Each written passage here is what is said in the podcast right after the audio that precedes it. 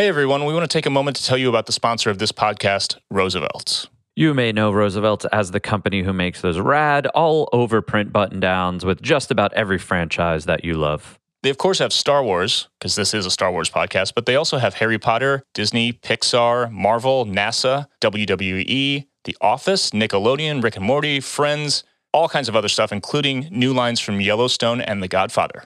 And not just button downs, but t shirts. They do shorts, jackets, hoodies, koozies, flannels, so many different kinds of items, so many dope designs. So if you're interested in picking something up for the first time, go to rsvlts.com and use promo code Thank the Maker with no spaces to get 20% off your first purchase. Once again, that's rsvlts.com. Use promo code Thank the Maker to get 20% off of your first purchase.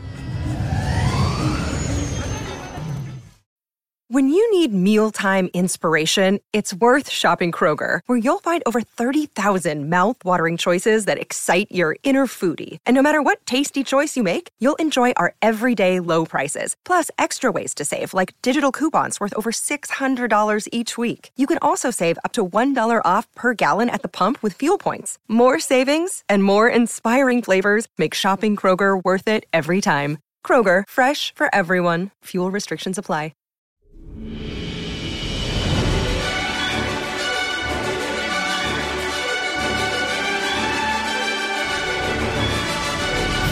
Hello there, and welcome to Thank the Maker, a podcast about heroes, princesses, scoundrels, hokey religions, ancient weapons, and all things Star Wars. I'm Adam Russell. And I'm Nick Gambarian, the broken. And we have a guest host, and his name is. Dano, hey, good to be back, guys. Thanks for having me on. I'm stoked for Mando. Dano Flores of the Dano Channel fame. That's me. Yep. How was your live stream last night? It was good. There was a lot of people. So I do these live stream watch parties every week, even if there's not anything new. And I want to say I had about more than two times, but not quite three times as many people Nice. as normal show up last night. Hell yeah. Like the hype was there for this show. And yeah, it was it was a lot of fun. In fact, some of your listeners were there too. Nice. Which is always nice to see. Amazing. Crossover is real. The crossover. Cross cross pollination. Crossing the streams. Cross the streams.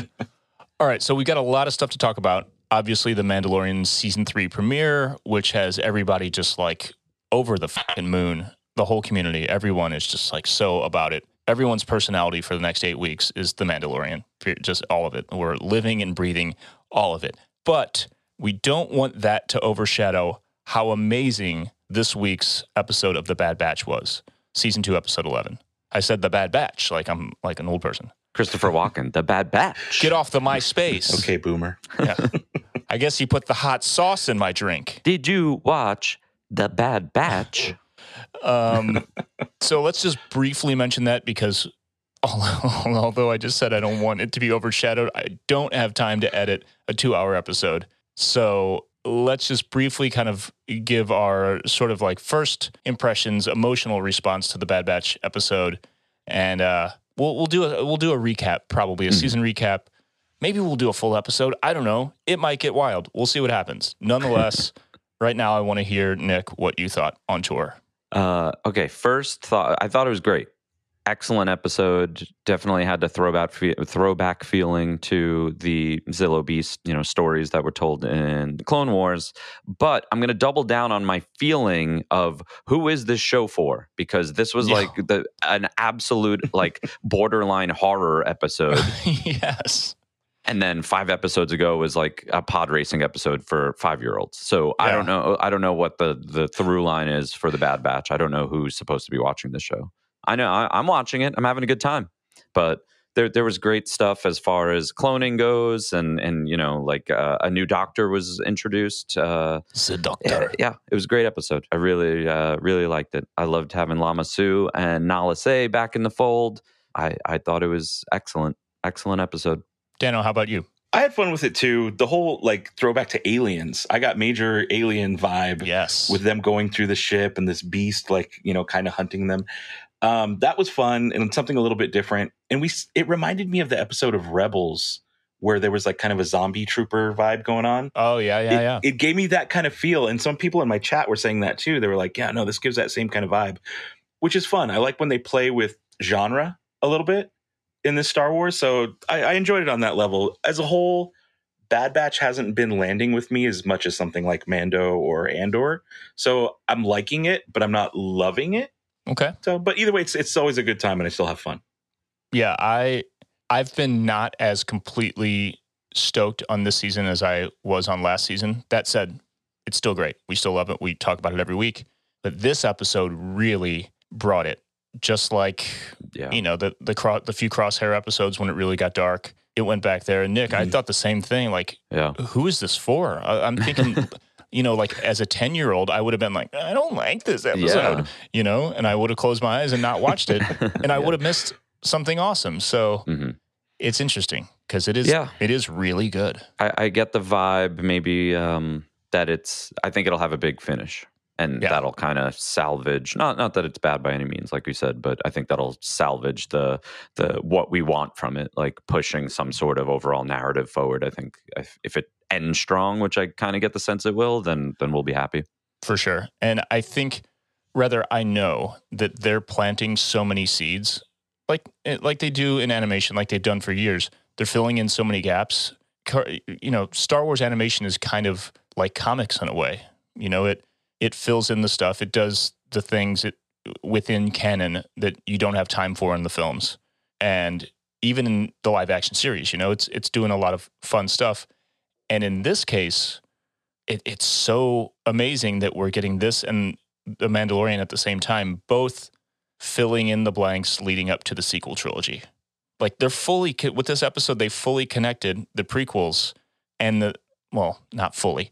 I speculate it, it is reasonable to speculate that they're connecting the prequels and the sequel trilogy with the Zillo Beast story because that this is like a direct continuation of that season two or three, you know, two episode arc and it's so much about cloning. They're you know at Mount Tantiss. They're they're talking about Palpatine's plans. yeah I mean, his ultimate plan when it came to cloning was himself, but he's doing all this other stuff with it, weaponizing things like the Zillo Beast. So Mhm. it's important stuff. Okay, but will we see Snoke? Will we see the Snoke clones come back? Because they were teased in Mando Yeah. season two, and now we're kind of treading on that same territory. And so I wonder if them releasing because they know they were going to butt up against each other. The premiere of Mando season three and the last few episodes of Bad Batch. Right. Typically, they don't do that kind of a tie-in directly, but it seems like they know the attention's going to be there, and people are going to be Yeah. watching both every week on the same day. So I, you know, it just feels like there might be some kind of tie-in more than they normally do. So I'm hoping to see some Snoke or some like s- some of those threads start to cross over between the two. I'm into that. There is that one instance with force healing with Rey and Grogu, like that. That I want to say the Mandalorian. What, wait, which actually came first? The Grogu force healing, and then Rey did it in Rise of Skywalker. Yeah, they pushed up the episode a few days to make Yeah. it happen before Yeah. Rise of Skywalker dropped.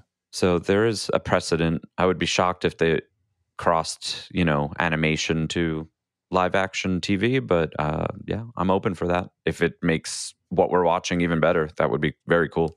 Yeah, you have to wonder if they paced the release of the Bad Batch as deliberately up to this point, not just the rest of it, but doubling up the premiere and what was it, seven and eight or whatever, yeah, that was an interesting move. to put the cloning thing right here. exactly. Because we're back to Grogu being a target. That's not going to stop. They mentioned some things that makes you go, Mm. this wasn't an accident. Yeah. Like I wonder, do we see an animated young Dr. Pershing show up or you know, something like Yeah. that? There's it could happen. We're in the same kind of space here. Doogie Howser, So- Doogie Howser aged Pershing. very young, yeah, very young. I was He waiting. was a child prodigy. right. I was waiting for that doctor to be named or someone to be named, you know, so and so Pershing se- Senior or some crap. You know, I was Yeah. ready for that. But either way, seeds have been planted. It's good stuff. We're stoked. Let's talk about The Mandalorian. Oh, Let's do first impressions on this too. I was going to go straight to stolen plans, but let, let's get first impressions. Nick, go first again. How did you feel? Did you watch last night? I watched at, we were in Central Time, we were in Milwaukee, and bus call was right at 2 a.m. when it dropped. So I didn't watch it right at, uh, actually, it went on at 150 for me again. So that was different than, Dano, the Bad Batch has been dropping right at midnight, right? Right, at midnight. Okay, yeah. so and for some reason, Mando- Mando and Andor and all the other live action Yeah. stuff has been about 10 minutes before the hour. That might just be like load management or something, you know, for, for Right. people who, like us, we'll get in there 10 minutes early and kind of Yeah. help uh, Yeah. maybe some servers not crash or something. But um, so we we left uh, right at 2 a.m. and had a little bit of a tough time like just downloading it so we could watch it. So I think I was watching it by like 2:30 a.m. Front lounge of the bus was packed. Everyone was watching it. Um, it was it was excellent. First first impressions though, you know, like I, I it's hard to not when you wait so long for something, whether it's a theatrical release or now the Mandalorian, it's hard to not have like expectations of something massive happening to like Right. move the overall Star Wars narrative forward. We didn't really get anything like that. Uh, there was definitely some cool moments. It was a lot of fun. It was I was just happy to be watching it again, and I'm happy for like the next seven weeks that we all get to like anticipate episodes and talk about it. And I know that they're doing their old tricks. A lot of the trailer was in that first episode. So Yeah. there's going to be a ton of stuff that we don't know coming up, which is great. So I loved it. It was awesome. Dano, how about you? So right now, with the every time like Mando comes back or a new movie drops, it feels like the fandom is firing on all fours. Like it is peak fandom moments like this. In a day like today, where we get new Mando, we get Mando showing up at the parks over at the East Coast. Yes. There's this like synergy going on within the whole fandom. Everybody's fired up. And this episode delivered. It gave us it played with my emotions. It it like it it got me. It really had a big misdirect, and like knowing that they were going to do those tricks, like you said, Nick. Of most of the stuff's going to be in the first episode that we saw in the trailer. I I had that feeling going in, and turned out to be true. But they managed to really subvert my expectations in the first like ten minutes of the show, and I was thinking it's one thing, and it pivots and becomes another, and just it had me the whole time. And I haven't seen the fandom in my own community or just overall like this fired up about something in a while. And it's it's good to good to be back in it. I did remember one other thing, and uh, I agree with you, Dano. Like it's it's it has been abnormally long for actual Mandalorian. You know, like we got that that Yeah. sick episode in Boba Fett, and he was obviously in like the last few episodes of uh, Book of Boba Fett. So we we we got a little bit, but it's been actually. It seems like I just said to you before we started to record. It seems like episode eight of season two was five years ago. yeah. and it was like more like two, right? But it seems Yep. so long. One other first impression for me that I just remembered that like no one heard me say it on the bus, but the first time you saw Grogu like walking around, like literally the first mm-hmm. time he was on the screen walking, I just said to myself, this I don't know why that came out of my mouth, but yeah, just not tired of seeing him. You know, No. just not tired at all. I'm like, oh, still the cutest thing I ever saw. Yeah, and the scene we'll talk about it later in the Droid Smith shop. oh It was God. The, it, it was even funnier the second time. We'll talk about it later. Yeah, I love this episode for all the same reasons you guys are saying. Great action, great drama, lots of seeds planted. One Yeah. really huge one for folks who've seen Rebels. We'll talk about that later. And it's just a, a, an overall great setup for the season because it kind of touched on a few key things. It didn't go in deep to any of those per se, like you said, Nick. It you know we didn't have this giant like universe rattling scene that has all these big implications, but each little bit that they touched on does have much deeper implications, and it, it's all a great setup. So I thought it was great. And the one thing that really struck me, story and everything aside, was the production value.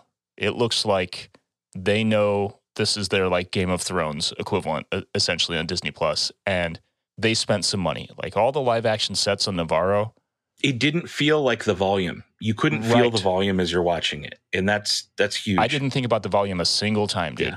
Not once. It that was. might be the first time like on Mandalorian that that was the case Yeah. really. I don't know if there's been a big jump in like LED wall brightness technology or Mm. it's the best CG I've ever seen on TV or what, but Mhm. I didn't see a single seam or Yeah. like halo from a green screen or anything anywhere. It was beautiful, like all of it. Good point. I actually didn't think about that until you guys just mentioned it. So that that proves your point even more, I feel like. And the stuff that was obviously CG that had to be also looked incredible. Like that opening alligator scene, the water. oh yeah like the Mandalorian is known in like the the VFX community as having one of the best water simulation shots ever. you know, until Avatar 2, basically, when they pulled the Razor Crest up out of the water with that kind of like uh, AT-AT skyhook looking thing, and it was dripping all the seaweed and all that crap. That's like one of the best water sim shots, just period. And that had more dimly lit, like overcast, dark atmosphere to help it hide things. Doing things in the dark with CG helps a lot. But this shit was in broad daylight and it looked perfect. Like the the way they were splashing, like live action Mandalorians, maybe they re- replaced digitally. I don't know. Splashing through on the beach, stepping in the sand, all this shit swelling up. It was amazing, amazing. So hats off to the VFX team. How about that one? I think it was only one shot where normally there would it would almost be like a camera is on a wing of like Right. an X-wing or the Razor Crest or something, but the camera looked like it was attached to the the, helmet. helmet, Yeah. of the, the one Yeah. Mando. Yes, Very cool. great Love shit. that. And dude, also shout out to Rick Famuyiwa for direction overall, composition of shots, pacing, everything. I mean, that, the one shot that really stood out that was so beautiful to me was the Purrgil shot that we'll talk about later. The scale of those, like the the thought of of zooming out to make the N1 this size on screen, you know, like a tiny Yeah. little inch, you know, 100 pixels, and then all the rest filling it up. It's just a really smartly composed shot. It's beautiful stuff. And then story wise, we're starting off with uh, a really important dramatic anchor, which is Din still being dead set, obsessed with redeeming himself. He's still tied to his religion, although he's he's losing it. Um, shout out REM. still very much tribal roots kind of motivating him, but he's being challenged like right out of the gate. Two of the main characters are telling him it's all kind of bullshit, man. You should probably drop that for different reasons, right? But Yeah. it's there. So we're setting up that like central tension right away. And I, I thought it was really well done. Yeah, I have my thoughts on where this is heading, and I don't know if it's like a mid-season thing or an overall season thing, but I do feel like it's kind of him picking a side between Bo Katan and the armor, and Yeah. I kind of feel like I know where it'll go, but Yeah. we'll see. All right, let's get into stolen plans. What have you done with those plans? The Mandalorian, Season 3, Chapter 17. They're sticking with the chapters. This is, uh, of course, episode one of season three, but it is the premiere and chapter 17 of the whole story. Debuted today, March 1st, 2023 on Disney Plus. Disney Plus description The Mandalorian begins an important journey. That he does. Directed by Rick Famuyiwa. Written by Jon Favreau, of course. 37 minute runtime, starring our boy, the dad of the internet, Pedro Pascal. Guest starring Emily Swallow as the armorer, Carl Weathers as High Magistrate. He will have you know it is High Magistrate, Greef Karga. Katee Sackhoff as Bo Katan Kryze returning. Marti uh, Matulis as Vane, one of the pirates, the Nikto pirate. He's been on Westworld, Star Trek Picard, American Horror Story. And Nonso Anozie as Gorian Shard, the green faced, kind of plant faced looking, uh, moldy, drippy moss head. Dr. Vegan, Yeah, Dr. Plant Based. loves plants. you know, the big boss with the ship. He's been on Sweet Tooth, The Sandman, Ted Lasso, all of those as voices, right? Dano, you did the research on this? believe so. I think he's actually acting in Sweet Tooth, but Sandman and Ted Lasso, he was voices on. What needed a voice on Ted Lasso? That's interesting. I think it was someone on TV. It was something like that. Ah, it's like got an it. announcer in the background Got or it, something. it. And interestingly, and great for these two, credited as main titles, Co starring. co starring titles on screen, not deep in the credits as stunts by so and so. Lateef Crowder and Brendan Wayne are credited as the dudes in the suit. They are, for all intents and purposes, the Mandalorian as as much as anybody else. You know, I'm thinking like David Prowse with Vader. Yeah. They're on that level. Yeah, they are physically the Mandalorian, more so than Pedro. yeah. absolutely. It makes you wonder, since the timeline was just blowing up with nothing but Mandalorian shots, the few behind the scenes where he's got the suit on and he's taking selfies and stuff like that, were those all from like two episodes? Probably. Yeah, most It's like one day of filming. he's he's just got a ton and just, Or I Yeah. assume like what what is it? Is it Vanity Fair or right. Entertainment Weekly Yeah. where they do like a, a Yeah. actual photo oh, shoot? Oh, yeah. I'm like he probably that's probably like the first time he's had it on in like years. yeah. I don't really mind though. It's whatever. No, as long as he gets Yeah. behind the mic and turns on that Yeah. bedroom voice, you know, everybody's happy. The score this time is not by Ludwig Göransson. They're, of course, using his themes, but the person who's scoring this season is Joseph Shirley, who did the Book of Boba Fett. He worked on all three Creed films, Tenet, The Black Panther. So, a lot of connections a lot of, a lot of crossover with the Disney properties and working on Creed. That's probably where I, we would assume that connection came. Ludwig Göransson being the former roommate of Ryan Coogler. Yep. There we go.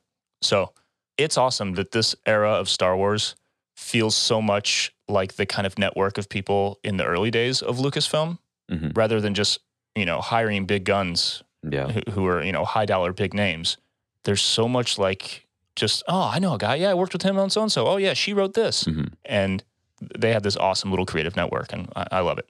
Yeah, I, I I also feel I, I don't remember if I mentioned this on an episode or if it was just in passing talking to someone else, but like even just like promoting Rick Famuyiwa, you know, like I and and Deborah Chow getting her own show and all this stuff. It's like, man, that I think that they're taking their time with creators and directors and writers and producers, all this stuff to to really um, like you're you're using the word network. I think they're creating like a bunch of George Lucas's, you know, Yeah. a bunch of Mm, George Lucas yeah. adjacent people who are going to care and protect and like be around for the next few decades to like really like usher in even more of this this era.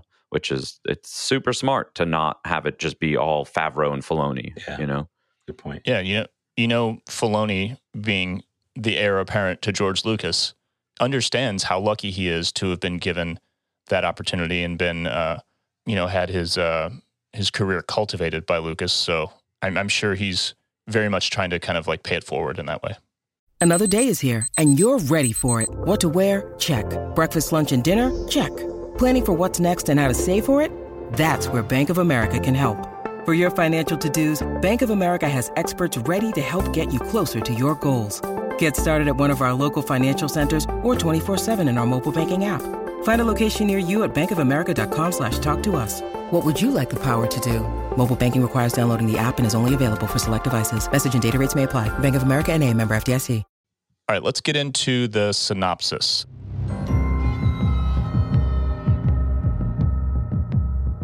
We open with a classic fabrication montage in the armor's, uh, what would you call it? Her studio? Would she call it a studio where she makes things? Cave. Yeah. Yeah. It's a uh, armorer cave, yeah. like a man cave, but an armorer. Her cave. armory? armory. Yeah. Armory. That's yeah. probably what There it's go. really called, but Yeah, if you want to be official. yeah. Her storage unit. Thanks, Maddie. Um, forging a new Beskar helmet for a young Mandalorian. Question. Sorry, I just started. Would you call this kid a Mandalorian yet? Or is it once the ceremony's done? Is he Mm. just a foundling right now? I would say foundling. Foundling. Yeah. Or maybe he's, Yeah. he's actually the ch- maybe he's not a found, foundling. Maybe he's actually the child of a Mandalorian, but Mm, could be. we don't know how their rules work. So I don't know about you guys, but I was assuming with this montage in the beginning, that helmet that she's making being small, I was thinking, is that for Grogu? Now, when she turned around and showed it, it was a little bit big, yeah, but then they show this boy, this foundling, and my next thought went to, oh no, that's not for Grogu. This is a flashback exactly, to young Din Djarin. exactly. It, that's and I was like, we're watching his initiation, and so Yeah. I was like freaked out over that. And we can continue to what happens afterwards, but but yeah, just the misdirect. The misdirect had me so Yeah. ugh, it had me just tied up, all of it. And it had me thinking like, damn, how old is Paz Vizsla under that armor? How old is the armorer under that? You know? Yeah, But nonetheless, it was awesome. As, as soon as we found out that it wasn't, I wasn't bummed. It was still badass. So well, it was like one of the coolest entries that Mando's had. yeah, Him showing up in the ship, it Yeah. was just this whole moment of this ship flying through the sky and being like, "Wait, what?" right. I thought that was, you know, like the whole flashback facade just gets completely dissolved. And now you're back in another, just that whole direction of that opening scene was just an emotional roller coaster for me of being like, oh no, we're to get Grogu's helmet. How Yeah. awesome. Oh no, it's not. It's to be a flashback to young Mando. Oh no, it's not even that. Actually, Mando's here and he's like to fight. Like it, it was just all over the place. And what a, just like a killer way to kick this thing off. really good. And, you know, we get to see this Mandalorian clan surviving, thriving. There's like, I don't know, three dozen of them. They got beachfront property. They got a new covert in a cave. It's a sick cave. Everything's good. That also, I don't know if it was a rumor or not or speculation, but there must be a time jump, right? To some degree, yeah. Because there was literally in Book of Boba Fett, the armorer and Paz Vizsla. They said in that episode there's only two of them. Yes. And there was a mention, Favreau mentioned something like two years. So yeah, that makes Yeah. sense. And he didn't specify, and it was just an interview answer. So who knows? But Mhm. he, he mentioned two years, and that could be like middle of last season to now. That could Yeah. be the time that Grogu was gone. Like who knows? yeah. It seemed from the interview that it was he was referring to how long Grogu was away from Mando. So that was two years. That's what it was. Maybe. That was roughly two years between him taking him at the end of season two and when we see him in Book of Boba Fett. That's supposed to be a two year lap, which means they I kind of feel like this is even more now, though. possibly. I don't know. There's so many more Mandalorians. Yeah. And also, this isn't as important, but Din's N1 is like, it's got some wear and tear on it too Yeah. now. Star Wars So- Explained has a great little analysis of that quote from that interview. I think it's on YouTube. It's definitely on social media. So go check that out. It's a quick kind of breakdown of, you know, a little analysis of what has happened and what could be, and a great point about it being an offhand comment in an interview. And like, let's not get too invested, but Yeah. it can make sense based on what we've seen now. He made that a couple days ago. So uh, let's see. So uh, the armorer brings out the helmet to the beach where we see this, you know, a few dozen Mandalorians, and they're about to do this initiation ceremony for this young Mandalorian. They go through the whole thing. She puts the helmet on, but before they can finish, this giant alligator-looking ass monster comes up, bursting out of the water, eating up Mandos left and right, just slurping them down.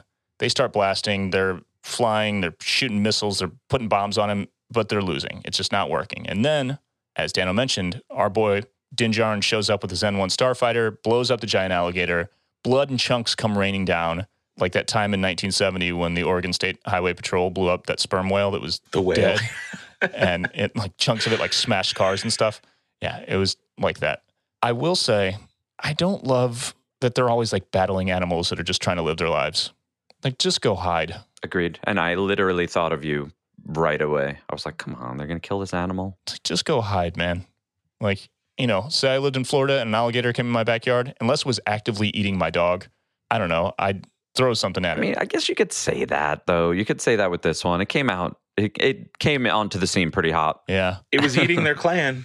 I'd Yeah. probably take my dog in the house and then go get like an air horn and scare him off. I don't know. I guess they didn't have a big enough air horn Hit for it this with a one. pan. Yeah, hit it with a stick. Yeah. All right. Uh, Din then has a little conversation with the armorer about being exiled. it's nice that it starts like she has such mom vibes. She's like, "So you took off your helmet, and if that wasn't bad enough, you you know." So she really like lays it down for him again. This was nice that they actually had a conversation, and it's not like you're dead to me. If you come near me, I'll blast you. You know. Yeah. So I like that. That it's like, you know, it's up for appeal. Yeah. I guess. Seems a little recappy, too. Yeah, There's definitely yeah. a lot of things Yeah. in this episode that were like, well, if you didn't see the book of Boba Fett. Yeah. Here's some Here's some- exposition to just hide Yeah. the Right. to fill in those blanks. yeah. So she says, redemption is no longer an option since the destruction of our homeworld. Din pulls out a piece of stone that looks like it's fused to like a big green crystal, almost like kryptonite. He says he got it to some Jawas who got it from a person who had been to Mandalore. The armorer says, this relic only proves that Mandalore's entire surface has been crystallized by fusion rays. So there's Boba Fett's quote about the Empire turned that planet to glass, you know? Yep. glass, crystals, kryptonite, whatever. Din says basically, whatever, bro. You said if I go take a bath in those waters in those caves, I can be redeemed. And the armorer says, This is the way. All right. Yeah. If you can make that happen, you're back in. So he leaves. He's going to go look there, regardless of what she says. Um, Din stops by Nevarro to see Greef Karga about getting some help. Nevarro's popping off. Like we mentioned a couple years going by, it has to be when Oh, you look yeah. at the the amount of development and the, the thriving community going on in Nevarro. One of the big contrasts to think about is the first time we see it in Mando season one, and they cut by and they see like the Kowakian monkey lizard. Yeah.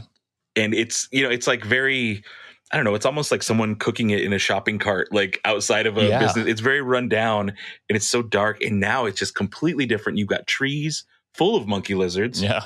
and they're free. They're not like in cages or whatever like they were before. I mean, just complete 180 on this whole town. And develop, development of it is just huge now. And they've got this beautiful statue of IG 11 in the city center. You notice it's like just the part of his actual body, and then the rest is like bronze or gold, you know, like the arm up. So Yep. Things are going well. And Greef is obviously reaping the benefits financially. He's just like dripping with style, layers and layers of cloaks and all the stuff that we saw in the trailer. And he's got these two droids. carrying little bitty droids carrying the end of his cloak so it doesn't touch the ground. Classic, like you know, old school royalty stuff. You know you've made it when you have cape droids. yes. So they have a little conversation in Greef's office about Din staying there. Greef really wants him to stay. He offers him some land. This is all part of that that sneak peek scene that they released last week, where Grogu's spinning in the chair and he he force pulls the, the M&M or whatever it is Yeah. in Star Wars. A gang of pirates show up as they're in the middle of this conversation that we referenced. They go outside to deal with them. They're at this school that used to be a bar, insisting to have a drink they have this history with gr- with Greef and they're like look man you used to do all kinds of shady shit in that bar. We want a drink. We want it right now. He says come to my office. They say no. They want it out here. They flash a blaster. He flashes a blaster. They basically it's like it's that line from uh what's the dr dre song? Something about just because i don't talk about gas don't mean i ain't got none or whatever from the chronic 2001 oh patrick merton thank you it's forgot about dre ah, now you want to run around talking about guns like I ain't got none. What you think I sold them all? there it is. That's there it. There it is. So he flashes his blaster. Classic Western standoff type stuff. The shots, everything, the way it's all composed. Greef draws first. You know, it's it's kind of a quick draw situation. Greef draws first, blasts the pirate's blaster away. You know, hits him right on the hand. Again, classic trope. Tells the pirate to piss off. Tell Captain Shard that Nevarro is no longer friendly to pirates. Then the other pirates draw. Little uh, shootout ensues. Din and Greef blast them all. Pirates run off. It's all good. Greef then offers Din a job as a marshal. Din says no. Says, What about Marshal Dune? Cara Dune. Greef explains away the absence of Cara Dune here. She was apparently recruited by the New Republic, promoted. She gone. Special forces. Special forces. So whatever that Which means. again, that feels like five years ago, but she's Yeah. literally in the final scene of season two. Yeah. So like yeah. that was kind of like a weird like mental gymnastics. I'm like, why are they talking about that? I'm like, mm. in real time, it's been two two and a half years that she's been Yeah. gone, but literally she's in the Luke Skywalker scene in, in Yeah. season two. Yeah. He also mentions that uh, Moff Gideon, Mom Gideon, thanks auto spell check, says Moff Gideon was shipped off to a New Republic War Tribunal. So who knows what's going to happen. But for now, he's on hold, so Din can do other stuff. Din tells Greef that he needs help for his mission, says he needs IG 11 back. Greef's like, no, man, he's a statue. Look at him. What are you talking about? But he talks him into it, has him pull down the statue. There's a great shot of just like the leftover pieces as it moves on to the next shot. So Din tries to repair IG 11 himself. He gets power connected. IG comes back to life, but then lunges for Grogu and starts screaming, "Terminate the asset!" And it's it's bad. Apparently, he's reverted to his original programming. Din starts blasting him, but nothing's working, and he doesn't stop until Greef's protocol droid, who's like 3PO with a different head, looks pretty tight, tips over this big brass bust of Greef, smashes IG, knocks him out, and then Mando comes with a classic like Arnold Schwarzenegger line. Now that's using your head. Good stuff. so corny. I love it. It was Love it. really corny. It was. I was like, wow. But I mean, the whole scene was like kind of corny, cheesy throwback to like that horror. Yeah. I loved it. It was. It was awesome. Yeah, we'll we'll talk in the den specifically about some references there. It's it was just so good, and they he takes him to uh, you know some of the best droid smiths in the galaxy who have come to Nevarro because of all the the booming business and stuff. And it is we talked about this before we started recording. A really hilarious little tiny door on the side of this wall, like Tom and Jerry style.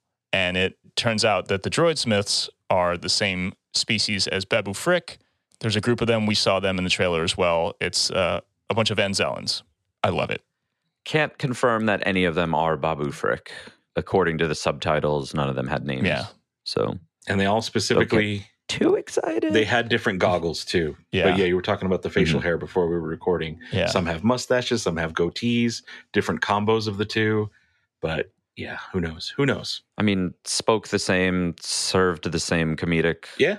kind Yeah. of. St- it was it was just great. yeah. Now, uh, Rise of Skywalker and now Mando aren't the only places we've seen Anzellans or little doors like that. I don't know if you guys remember, but a year ago, now, like a year from now, Star Cruiser, Mm-hmm. the guy who built Star Cruiser, Shug Drabor, and he has a tiny little door just like we saw on Mando yeah. right in the ship. So it's kind of a nice, nice little Star Cruiser callback moment. That's his quarters, right? Like where the little door yeah, is that's on his Star quarters, Cruiser. that tiny little door. Yeah, so it's cool to see one in live action now. So this scene in the little tiny shop inside the Anzellan workshop, all the broken English, like we said, the subtitles. If you haven't watched with subtitles, go watch. It's even funnier when you can read exactly what they're saying. What is he? What does he keep saying? Broke, your friend's broken or bad baby. Something like that. Like Is- There was a lot. The broken. the broken, the broken.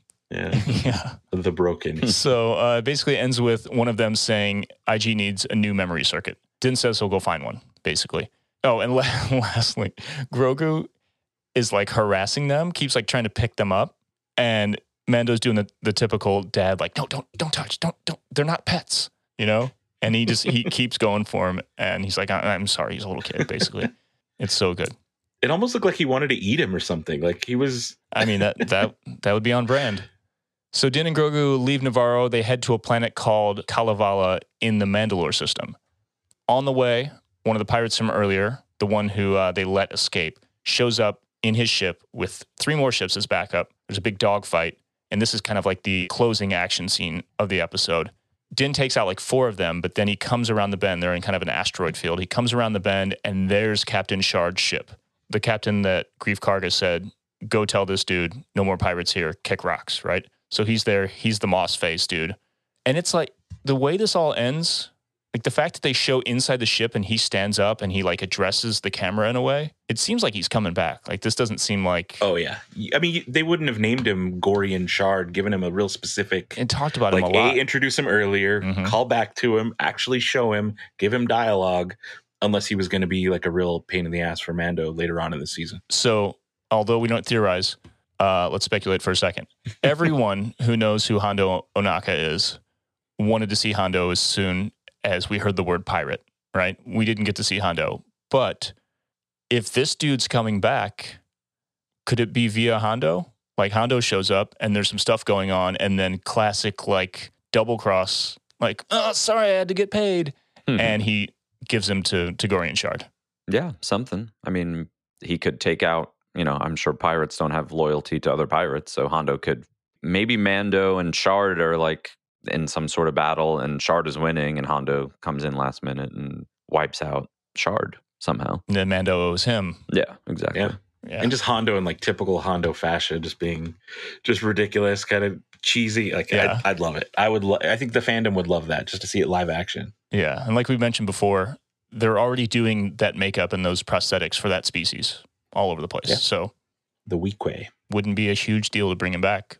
It makes sense on a lot of levels. So uh, please, please do it. Thank you. So they get to Kalevala after um, he pulls this clever move, escapes. It's kind of anticlimactic in a way. He just jumps to light speed straight past the thing. They get out of there. Point being, they get to Kalevala, and it's cool how along the way, even leading up to this scene, Din's like very much teaching Grogu. He he's fully embraced the idea that he's his dad, he's his responsibility.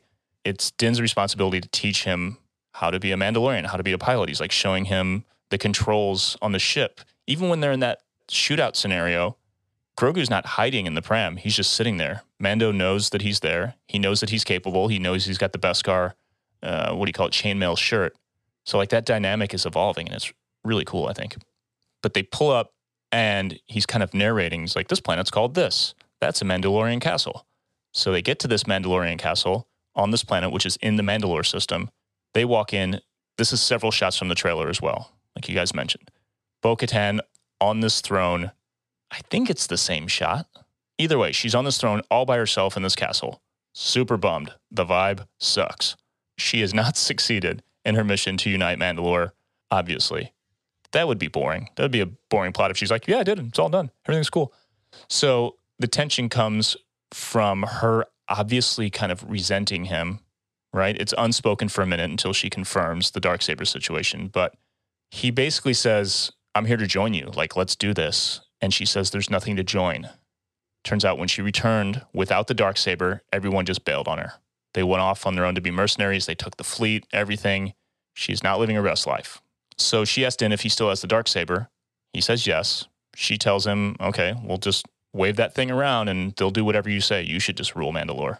She's like, screw it. There's this great little conversation about how the children of the Watch and other factions and all this shattered the, shattered the Mandalorian people. Kind of, again, like bringing people up to speed who haven't watched the book of Boba Fett and don't know the deeper stuff. Go home, she says. It's all done. Din's like, no, I'm going to go to the mines. I'm going to bathe in the living waters. I'm going to take my Mando bath and I'll be forgiven for my transgressions. Bo Katan calls him a fool, says there's nothing magic about the mines. That planet has been ravaged, plundered, and poisoned. And he's like, okay, well, do you believe it or you don't? Is it poisoned? Is it not? Like, what the hell? And she's like, do whatever you want. The mines are beneath the Civic Center in the city of Sundari. Have we heard that city name before? It sounds familiar. Sounds familiar. I don't know from where, but it does sound familiar. Yeah, that's Yeah. That's definitely in Clone Wars. Din says he will find out if the planet is really poisoned and leaves. Roll credits. That was a hell of an ending that to me felt like it came 11 minutes into the thing. Like that Yeah. episode just cruised by. Yeah, totally. Yeah. Even though a lot happened, I was like, what? What time is it? You know? One of my first thoughts, and this is just like, maybe it's an unanswerable question. Maybe we'll, we'll get some follow up on this.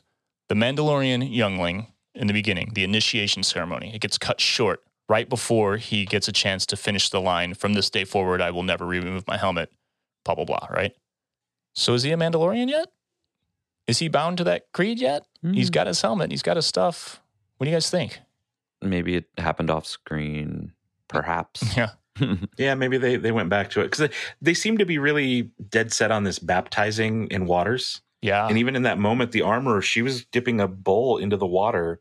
Well, I'm guessing she was going to dump it on his head or something like a similar baptismal ritual.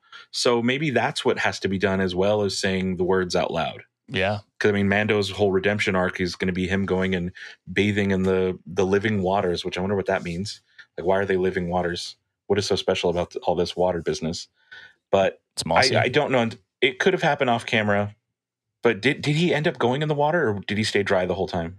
So what is that a technicality? he was standing in it from the beginning. He was standing in it. You're right. And she he had she had like the kind of the bowl she was about to to the baptism she- thing. Yeah, she pulled him away right as the the gator attacked. I'm going to say no. He's not. I mean, maybe later with his dad in the bath, he's like, "Yeah, you're not taking off that helmet, right? Cool. All right, you're done." It's going to get all rusty, Dad.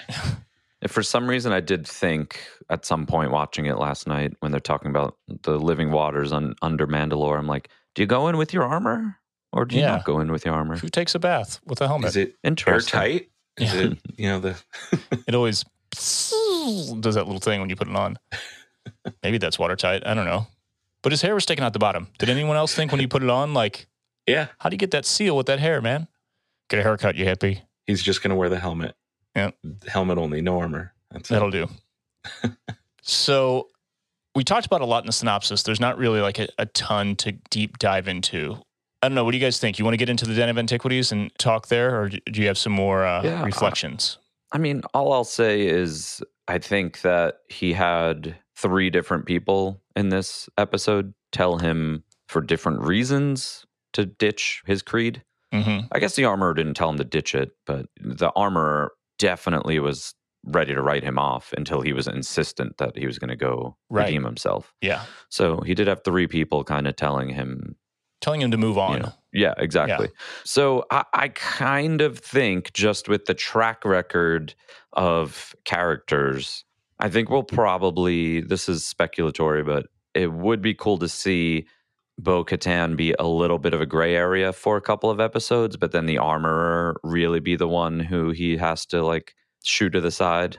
Yeah. So that whole that whole part of the cult, you know, because Bo Katan calls it a cult yeah. the, the that sect of uh, Mandalorian. So it would be cool if towards the end he has to shun the armorer so he can move on from that.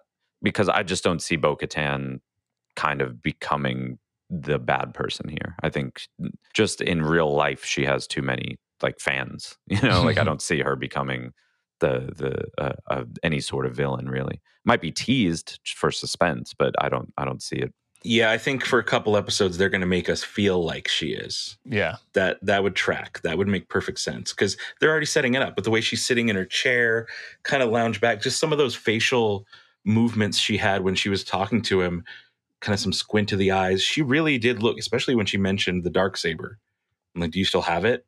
It just makes you think, oh, is she going to come for it? And I think they're going to set it up that way that we're gonna we're gonna be waiting for. We're gonna be waiting for an attack from Bo Katan or something like that. But again, I agree with you, Nick. I don't think I don't think she's going to ultimately be a villain, but we're going to think, could she? Is she almost? Mhm. It, it's going to be like that for at least Yeah. at least till half the the half the season's done. Peyton in the chat says she was a terrorist. I mean, she Mhm. was part of Death Watch, but I mean, she renounced that. I feel like. Yeah. I mean, the tension in that scene, though, Mm. you could cut it with a dark saber. Dark saber. there you go.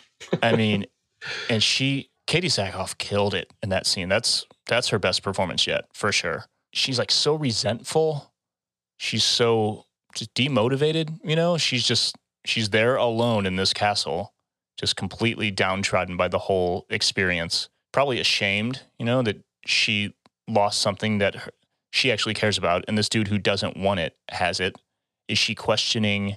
the whole concept of it is Din going to be the one to kind of snap her out of that or is that even possible since no one's going to follow without the dark saber i don't know it's it's a perfect setup with a lot of conflict for a lot of story stuff i kind of disagree with you guys i i feel like she, well she may not be a villain but she's for sure an antagonist in this story so there's going to be more to this conflict than her just kind of exchanging words alone in this castle with him I think. Either way, we're here for it. All right, shall we do the Den of Antiquities? Let's do it. Hey everyone, we want to take a moment to tell you about the sponsor of this podcast, Roosevelt's. You may know Roosevelt as the company who makes those rad, all over print button downs with just about every franchise that you love. They, of course, have Star Wars, because this is a Star Wars podcast, but they also have Harry Potter, Disney, Pixar, Marvel, NASA, WWE, The Office, Nickelodeon, Rick and Morty, Friends, all kinds of other stuff, including new lines from Yellowstone and The Godfather. And not just button downs, but t shirts. They do shorts, jackets, hoodies, koozies, flannels, so many different kinds of items, so many dope designs. So if you're interested in picking something up for the first time, go to rsvlts.com and use promo code Thank the Maker with no spaces to get 20% off your first purchase. Once again, that's rsvlts.com. Use promo code Thank the Maker to get 20% off of your first purchase.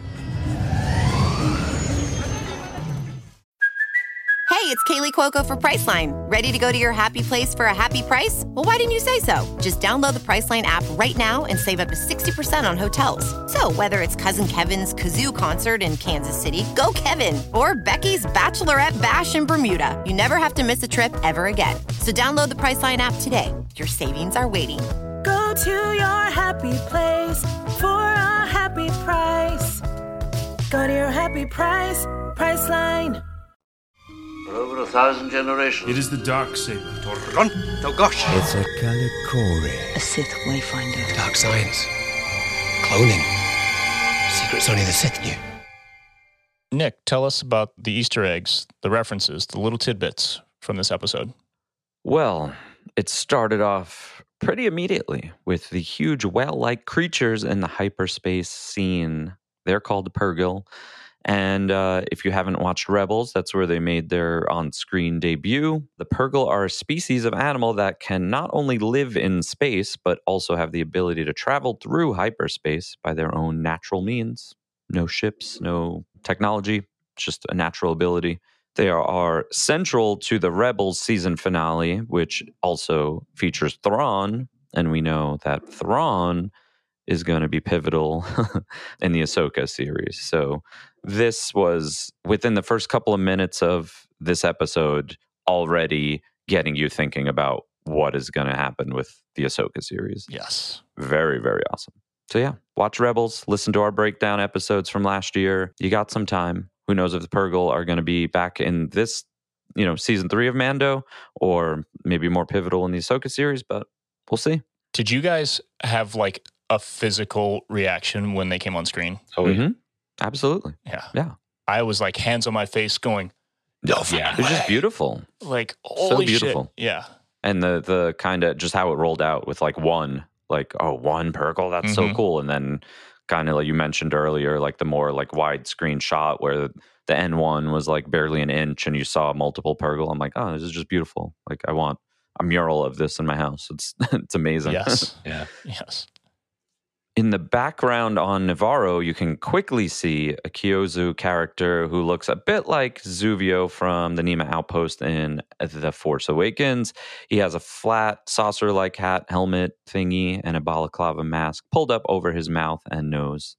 Probably the most infamous uh, six inch Black Series character, Constable Zuvio. It's like, wow. And what was funny, the second he shows up on screen is when uh, they're asking, "Oh, well, don't I need a marshal?" Meanwhile, there's potentially a constable like right behind Greef's Yeah. he's talking about it. what, what's the deal with that Black Series figure? I mean, he's just like not really at all. I mean, they made a figure of him and he wasn't in the movie. he didn't show up at all. Not even. I don't, were there deleted scenes from Force Awakens? I don't know. But he, they filmed some stuff with Constable Zuvio. He just didn't make it into the movie at all. Mhm. But I've got a I've got a 3.75 inch figure of him too. Yeah. And that whole era of collecting, it's like, well, I'm going to Target or Toys R Us or whatever, and all there was was Constable Zubio, Zuvio on on the pegs because everyone was just like, why would I want that character? He's not in the movie. And so, speaking of uh, Constable Zuvio, there's a Twitter account called the Zuvium, and it's this guy who's collected everything Constable Zuvio. Oh my god! And you can book an online tour with him for free, and he will guide great. you through the Zuvium oh and my show god! off all the collectibles of Constable Zuvio, just dedicated to this character that didn't make it into the movie. so funny. That's How many things could there be? Like five? I don't know. I, I need to book this, and it's a good follow. But check him out on Twitter. Yeah, yeah. uh, all right, back to the den. IG 11, back for a little bit. Trying to kill Grogu is a straight up reference to the final scene in the original 1984 Terminator film. I mean, the way it was shot, very Terminator. He literally is saying the word terminate. So I mean, same uh, thing. He, he he's just a torso with one arm. Same kind of thing. Yeah, yeah. Even the way they animated at like a lower frame rate to make it look more like stop stop motion. Yeah. and it seemed it looked like there wasn't even motion blur, like you know, old school stop motion until uh, until the Empire Strikes Back, right? With the with the Mhm. walkers, that's when stop motion got really good. It's just kind of choppy, no motion blur, obviously a puppet kind of thing, and they did that on purpose. And it just like the kind of juddery Mhm. thing on the floor. Yeah, absolutely. It's so good. Uh, continuing with their, uh, I guess it was was it season two when the curse phrase Dank Farrik was a thing in Mandalorian season two. Continuing down that path, we have a new slang word when Din is talking to Greef about trying to fix IG Eleven. Mando says, "I don't think I can handle him with all his limbs if things go scud." okay. I hate when things go scud. Now that term "scud" was mentioned before in Mando. Cara Dune says it. Uh, something about Oh. skank in the scud pie. Oh yeah. Oh, okay. So that wasn't the first time, but it is nice to see it called back. Mhm. So scud is shit when things go to shit. Also, poodoo, Yeah. Yeah. yes. which we got in this episode as well. What did he say? It was one of the Anzellans, right? He said, Oh, yeah, it was Uh-huh. the Anzellan. something like this one's poodoo or something. Yeah. yeah, with he says like basically like his his brain or his CPU or whatever the part is that he needs to get doesn't work. He's like, well, what does that mean? He's like, uh, no brain droid poodoo or something like that, right? Yeah. Yeah. That's good.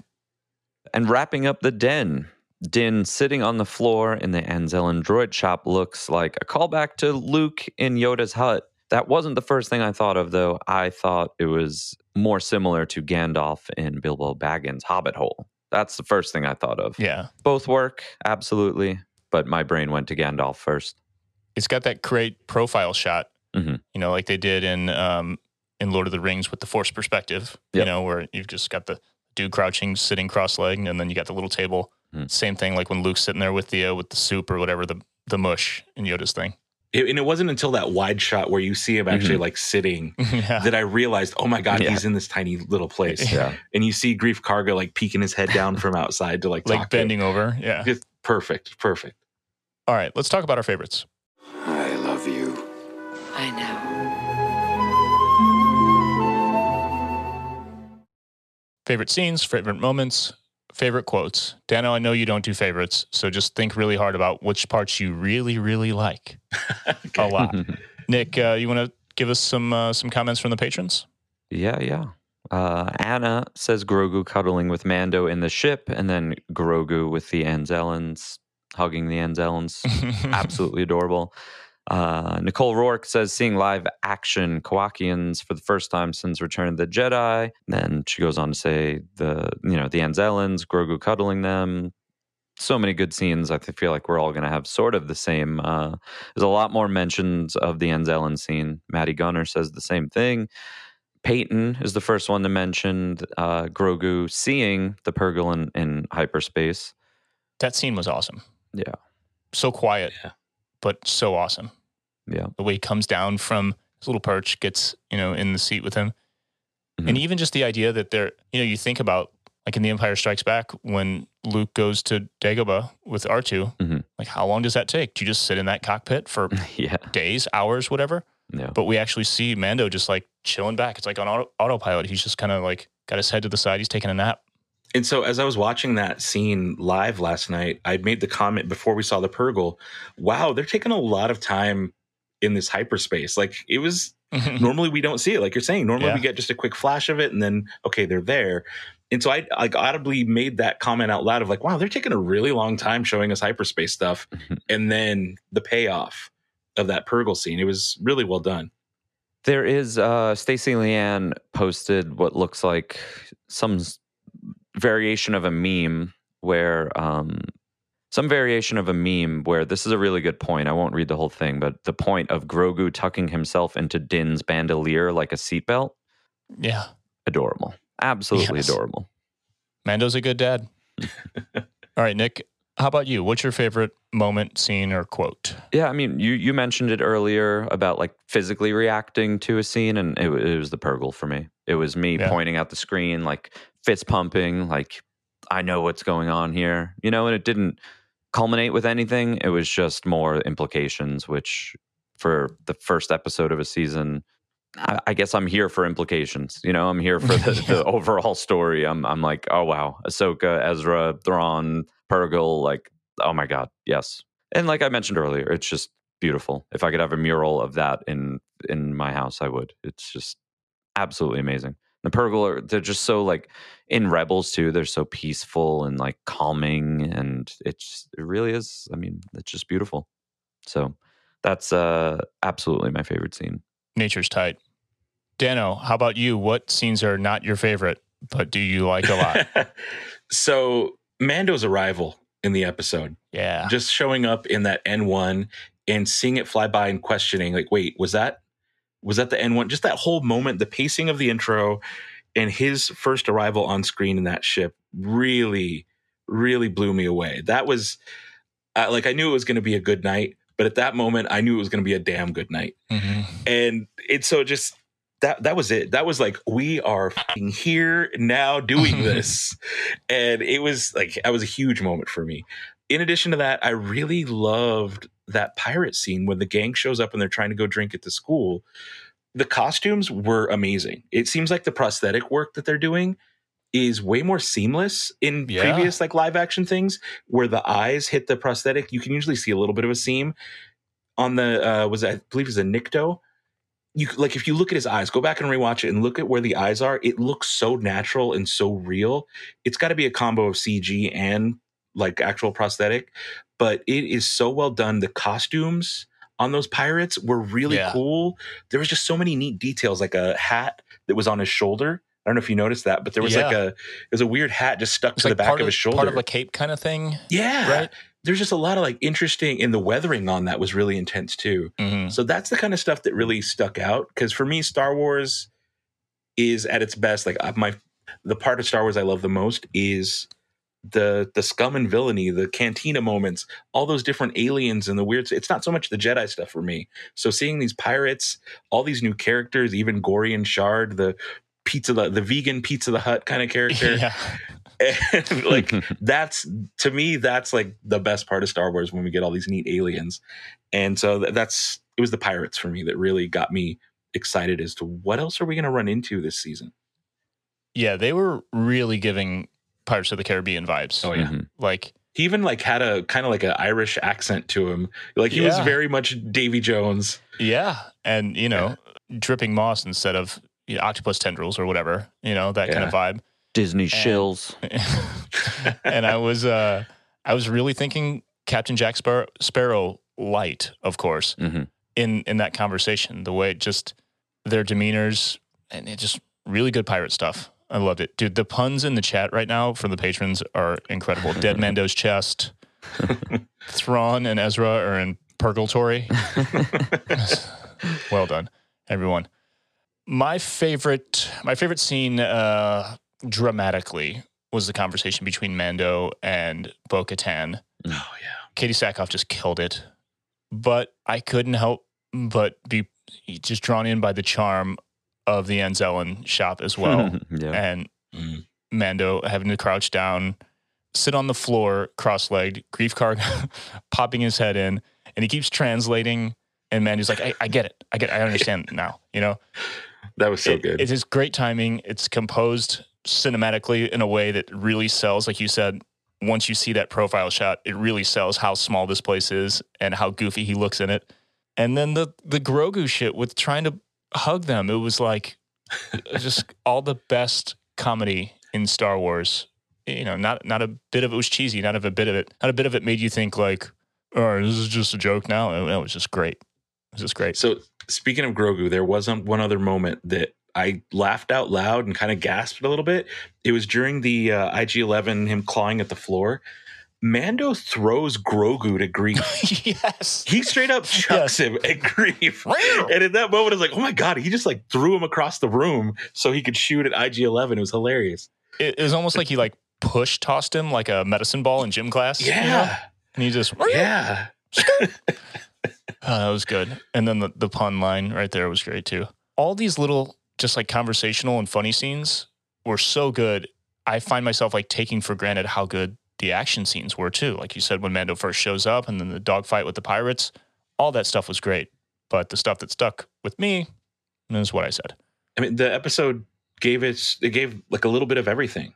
Yeah. Like really like saying that we got a giant creature, we got a space battle, we got story building, we got, you know, throwbacks to old stuff, new storylines get opened up. Like it gave us literally everything that should be in Star Wars. Nailed it. All right, let's wrap up. We may, I don't want to make any promises. We may do a dedicated episode for the Bad Batch, episode 11, or not. I don't know. There's a lot to talk about. It's really good. We'll see what happens. Regardless, we're going to keep giving you kind of our um, our instant reactions at the top of each one of these Mandalorian episodes because that's the focus. So we'll check in on the Bad Batch, and then we will do a season recap and hit the major stuff. We'll do a nice bit of Den of Antiquities, I'm sure. We'll see how it all pans out. Regardless, I'm stoked for the next eight weeks. I'm pumped. Dano, do you have uh, anything going on that you want to tell the people about other than your weekly live streams?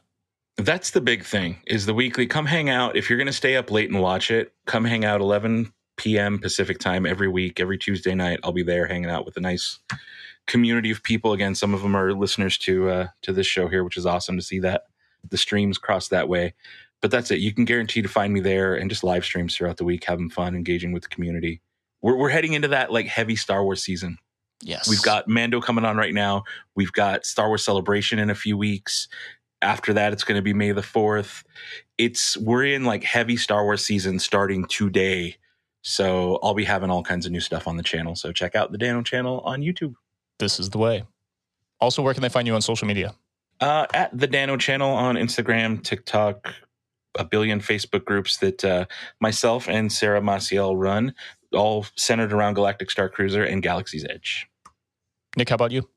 My socials are at Nick Bayside, and uh, can't believe it, but tours kind of wrapping up. I think we have 10 shows left, so we'll be in like the start. We're going to start heading east as of today. We're recording this in Cincinnati. Uh, we hit Detroit, and then the Northeast. We actually hit Montreal and Toronto also, and most of the shows are sold out. Everything in the Northeast is sold out at this point. So uh, Nice. if you don't have tickets, sorry. I warned you every week on this show to get tickets. My stuff is all um, at Adam the Skull on social media. I say all. There's nothing but Instagram. That's all there is. I'm on Instagram at Adam the Skull. This podcast is on Instagram and TikTok at Thank the Maker Pod. You can also follow and listen to Armor Party Podcast, Princess and Scoundrel. Uh, find them tagged in every post that we make on social media. That's easy. And Mosh Isley tickets are still on sale. That's July 21st, the weekend of San Diego Comic Con. Best Star Wars party in the galaxy. Best party in the galaxy. Straight up. Star Wars emo night, essentially. We have exclusive merch bundles, VIP packages, stuff like that. So check that out at moshisley.com. You can also go to thankthemakermerch.com to support Thank the Maker. But if you want to do that directly, support, I mean directly, patreon.com slash thankthemakerpod. Patrons are literally the only reason that we can do this. So thank you, patrons. Thank you, listeners. And until next week, may the force be with you.